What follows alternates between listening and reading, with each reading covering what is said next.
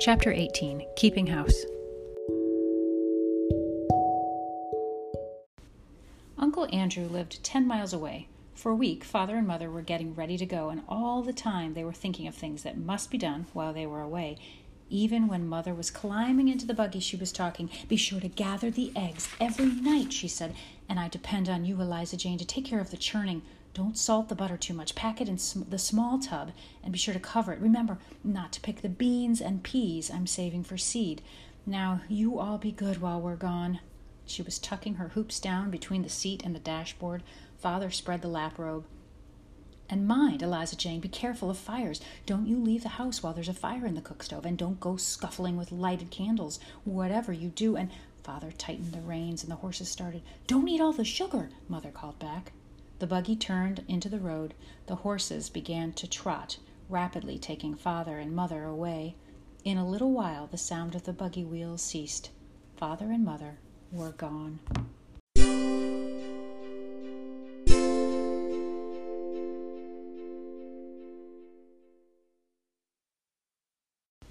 Nobody said anything. Even Eliza Jane looked a little scared. The house and the barns and the field seemed very big and empty. For a whole week, father and mother would be ten miles away. Suddenly, Almanzo threw his hat into the air and yelled. Alice hugged herself and cried, What'll we do first? They couldn't, they could do anything that they liked. There was nobody to stop them. We'll do the dishes and make the beds, Eliza Jane said, bossy. Let's make ice cream, Royal shouted. Eliza Jane loved ice cream. She hesitated and said, Well. Almanzo ran after Royal to the ice house. They dug a block of ice out of the sawdust and put it in the grain sack. They laid the sack on the back porch and pounded it with the hatchets till the ice was crushed. Alice came out to watch them while she whipped egg whites in a platter. She beat them with a fork till they were too stiff to slip when she tilted the platter. Eliza Jane measured milk and cream and dipped up chocolate or sugar from the barrel in the pantry. It was not common maple sugar, but white sugar bought from the store. Mother used it only when company came.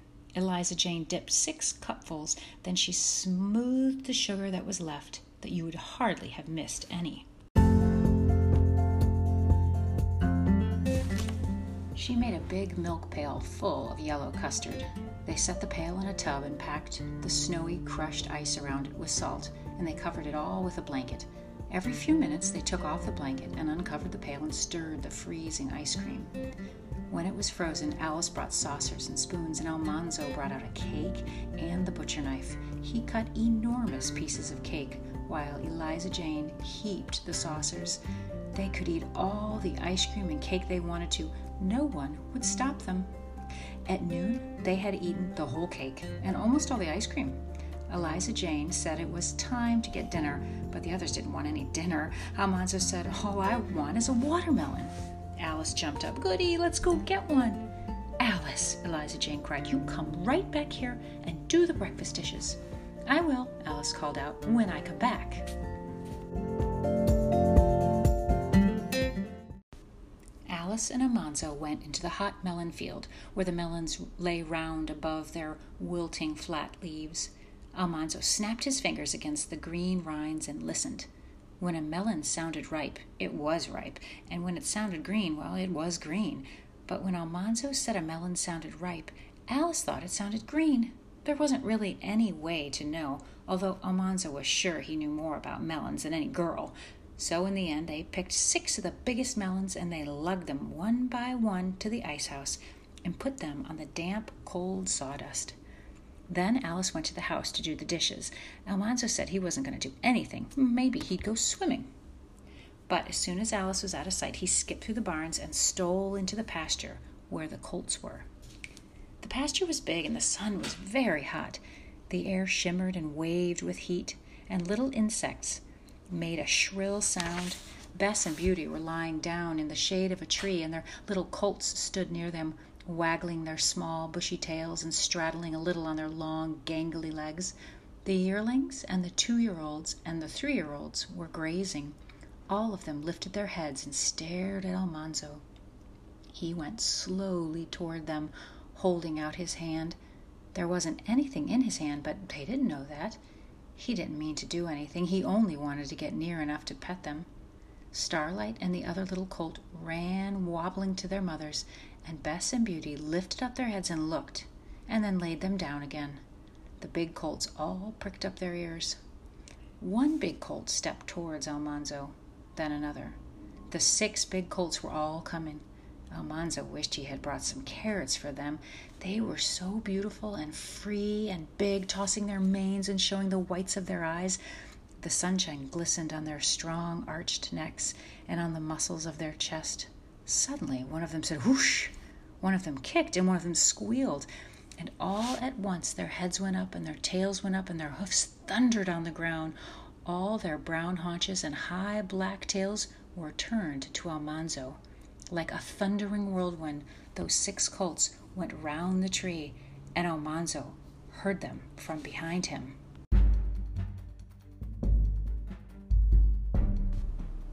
He whirled around. He saw their pounding hooves and their big chests coming straight at him. They were running too fast to stop. There wasn't time to get out of the way. Almanzo's eyes shut. He yelled, Whoa! The air and the ground shook. His eyes opened. He saw brown knees rising up in the air. A round belly and hind legs rushed overhead. Brown sides went by him like thunder. His hat flew off. He felt stunned.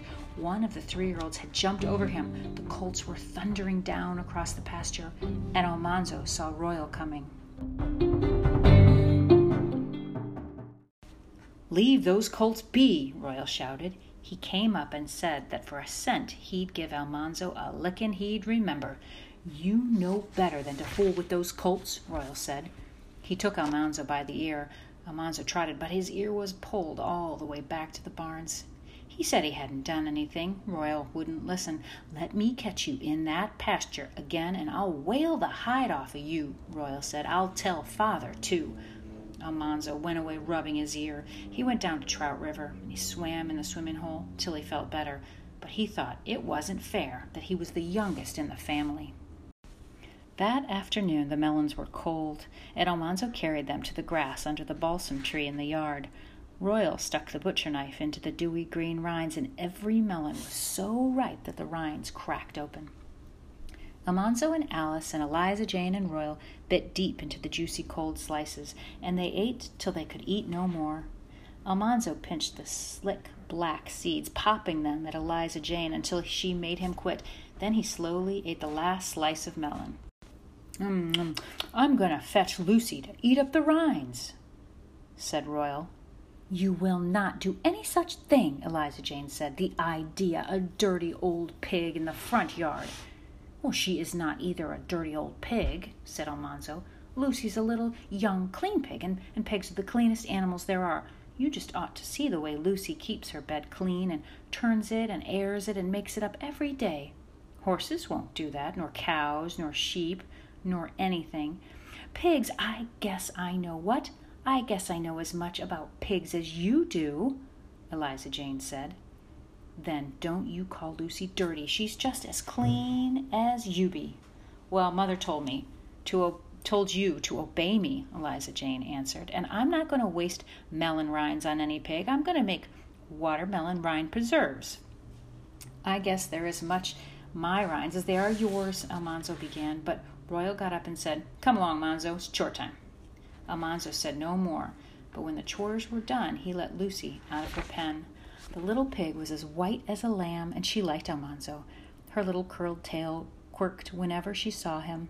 She followed him to the house, grunting happily, and she squealed for him at the door until Eliza Jane said she couldn't hear herself think. After supper, Almanzo took a plate of scraps and feed to Lucy. He sat on the back steps and scratched her prickly back. Pigs enjoyed that. In the kitchen, Eliza Jane and Royal were arguing about candy, Royal wanted some, but Eliza Jane said that candy poles were only for winter evenings. Royal said he didn't see why candy wouldn't be just as good in the summer. Almanzo thought so too, and he went in and sided with Royal. Alice said she knew how to make candy. Eliza Jane wouldn't do it, but Alice mixed sugar and molasses and water and boiled them, and then she poured the candy on buttered platters and set it on the porch to cool. They rolled up their sleeves and buttered their hands ready to pull it, and Eliza Jane buttered her hands too. All the time, Lucy was squealing for Almanzo. He went out to see if the candy was cool enough, and he thought his little pig should have some. Well, the candy was cool, and no one was watching, so he took a big wad of the soft brown candy and dropped it over the edge of the porch into Lucy's wide open mouth. Then they all pulled candy. They pulled it into long strands and doubled the strands and pulled it again. Every time they doubled it, they took a bite.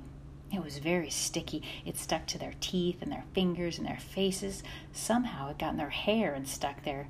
It should have become hard and brittle, but it didn't. They pulled and pulled. Still, it was soft, soft and sticky, long past bedtime. Well, they gave up and went to bed.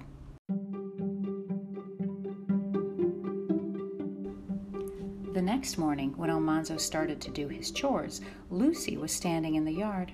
Her tail hung limp, and her head hung down. She did not squeal when she saw him. She shook her head sadly and wrinkled her nose. Where her white teeth should have been, there was a smooth brown streak. Lucy's teeth were stuck together with candy. She could not eat. She could not drink. She couldn't even squeal. She couldn't grunt. But when she saw Almanzo coming, she ran. Almanzo yelled for Royal. They chased Lucy all around the house, under the snowball bushes and the lilacs. They chased her all over the garden. Lucy whirled and dodged and ducked and ran like anything. All the time she didn't make a sound. She couldn't. Her mouth was full of candy. She ran between Royal's legs and upset him. Almanzo almost grabbed her and went sprawling on his nose. She tore through the peas and squashed the ripe tomatoes and uprooted the green round cabbages. Eliza Jane kept telling Royal and Almanzo to catch her. Alice ran after her. At last they cornered her. She dashed around Alice's skirts. Almanzo fell on her and grabbed her. She kicked and tore a long hole down the front of his blouse. Almanzo held her down. Alice held her kicking hind legs. Royal pried her mouth open and scraped out the candy. Then how Lucy squealed! She squealed all the squeals that had been in her all night, and all the squeals she couldn't squeal while they were chasing her, and she ran screaming to her pen. Almanzo James Wilder, just look at yourself, Eliza Jane scolded. He couldn't. He didn't want to. Even Alice was horrified because he had wasted candy on a pig, and his blouse was ruined. It could be patched, but the patch would show. I don't care, Almanzo said. He was glad it was a whole week before Mother would know. That day they made ice cream again, and they ate the last cake. Alice said she knew how to make a pound cake. She said she'd make one, and then she was going to sit in the parlor. Almanzo thought it wouldn't be any fun, but Eliza Jane said, You'll do no such thing, Alice. You know very well the parlor's just for company. It was not Eliza Jane's parlor, and Mother hadn't said she couldn't sit in it. Almanzo thought that Alice could sit in the parlor if she wanted to. That afternoon he came into the kitchen to see if the pound cake was done. Alice was taking it out of the oven. It smelled so good that he broke a little piece off the corner. Then Alice cut a slice to hide the broken place, and then they ate two more slices with the last bit of ice cream. I can make more ice cream, Alice said. Eliza Jane was upstairs, and Almanzo said, Let's go in the parlor. They tiptoed in without making a sound. The light was dim because the blinds were down, but the parlor was beautiful. The wallpaper was white and gold, and the carpet was of Mother's best weaving, almost too fine to step on. The center table was marble topped, and it held the tall parlor lamp, all white and gold china and pink painted roses. Beside it lay the photo album, with covers of red velvet and mother of pearl. All around the walls stood solemn horsehair chairs, and George Washington's picture looked sternly from its frame on the between the windows. Alice hitched up her hoops behind and sat on the sofa. The slippery haircloth slid her right off onto the floor. She didn't dare laugh out loud for fear Eliza Jane would hear her. She sat on the sofa again and slid off again. Then Almanzo slid off a chair.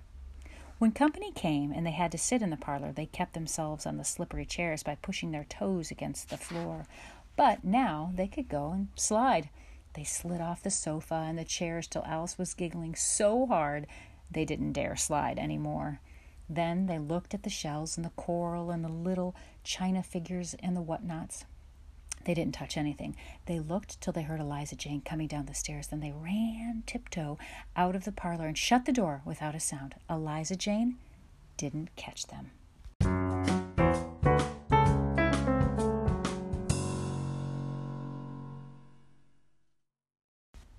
It seemed that the week would last forever, but suddenly it was gone. One morning at breakfast, Eliza Jane said, Father and Mother will be here tomorrow. They all stopped eating. The garden had not been weeded. The peas and beans had not been picked, so the vines were ripening too soon. The hen house had not been whitewashed. This house is a sight, Eliza Jane said, and we must churn today. But what am I going to tell Mother? The sugar is all gone. Nobody ate any more. They looked into the sugar barrel, and they could see the bottom of it. Only Alice tried to be cheerful. We must hope for the best, she said, like Mother. There's some sugar left. Mother said don't eat all the sugar, and we didn't. There's some around the edges. There was only the beginning. That was only the beginning of that awful day. They all went to work as hard as they could. Royal and Almanzo hoed the garden. They whitewashed the hen house. They cleaned the cows' stalls and swept the south barn floor. The girls were sweeping and scrubbing in the house. Eliza Jane made Almanzo churn till the butter came, and then her hands flew while she washed and salted it and packed it in the tub. There was only bread and butter and jam for dinner, though Almanzo was starved. Now, Almanzo, you polish the heater, Eliza Jane said. He hated to polish stoves, but he had hoped Eliza Jane would not tell that he had wa- wasted candy on the pig. He went to work with the stove blackening and the brush. Eliza Jane was hurrying and nagging. Be careful, you don't spill the polish, she said, busy dusting. Almanzo guessed he knew enough not to spill the stove polish, but he didn't say anything. Use less water, Almanzo, and mercy, rub harder than that. He didn't say anything. Eliza Jane went into the parlor to dust. She called, Almanzo, that stove done now? No, said Almanzo. Goodness, don't dwaddle so. Almanzo muttered, Whose boss are you? Eliza Jane said, What did you say? Nothing, Almanzo said. Eliza Jane came to the door. You did so say something. Almanzo straightened up and shouted, I say, Whose boss are you? Eliza Jane gasped. Then she cried out, You just wait, Almanzo Wilder. You just wait till I tell Mu. Almanzo didn't mean to throw the blackening brush. It flew right out of his hand. It sailed past Eliza Jane's head. Smack! It hit the parlor wall. A great splash and smear of blackening appeared on the white and gold wallpaper. Alice screamed. Almanzo turned around and ran all the way to the barn. He climbed into the haymow and crawled far back into the hay. He did not even cry, but he would have cried if he had been almost ten years old. Mother would come home and find he had ruined her beautiful parlor. Father would take him into the woodshed and spank him with a black snake whip. He didn't want to ever come out of the haymow. He wished he could stay there forever. After a long while, Royal came to the haymow and called him. He crawled out of the hay and he saw that Royal knew. Manny, you'll get an awful spanking, Royal said. Royal was sorry, but he couldn't do anything.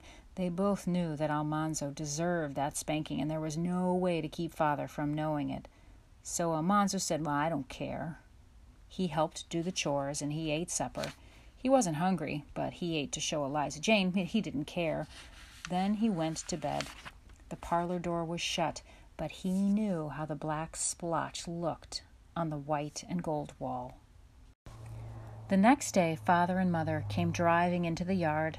Almanzo had to go out to meet them with the others. Alice whispered, Don't feel bad. Maybe they won't care. But she looked anxious too.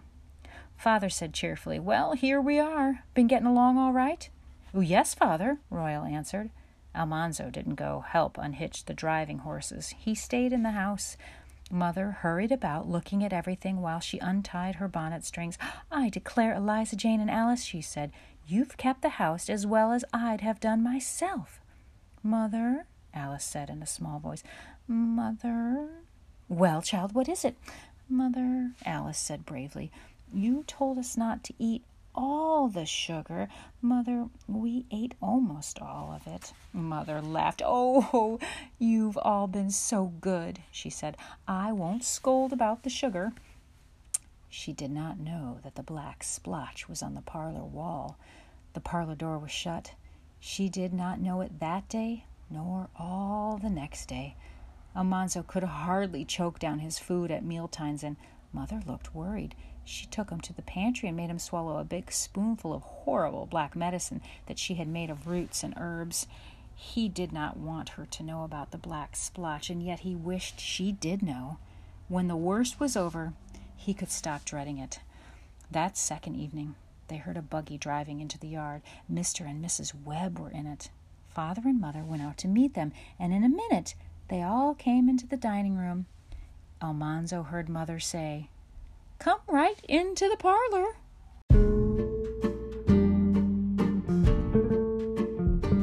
He couldn't move. He couldn't speak. This was worse than anything he had thought of.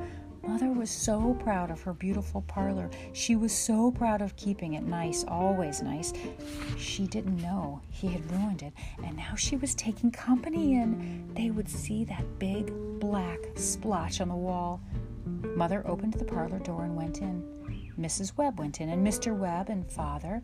Almanzo saw only their backs, but he heard the window shades going up. He saw that the parlor was full of light.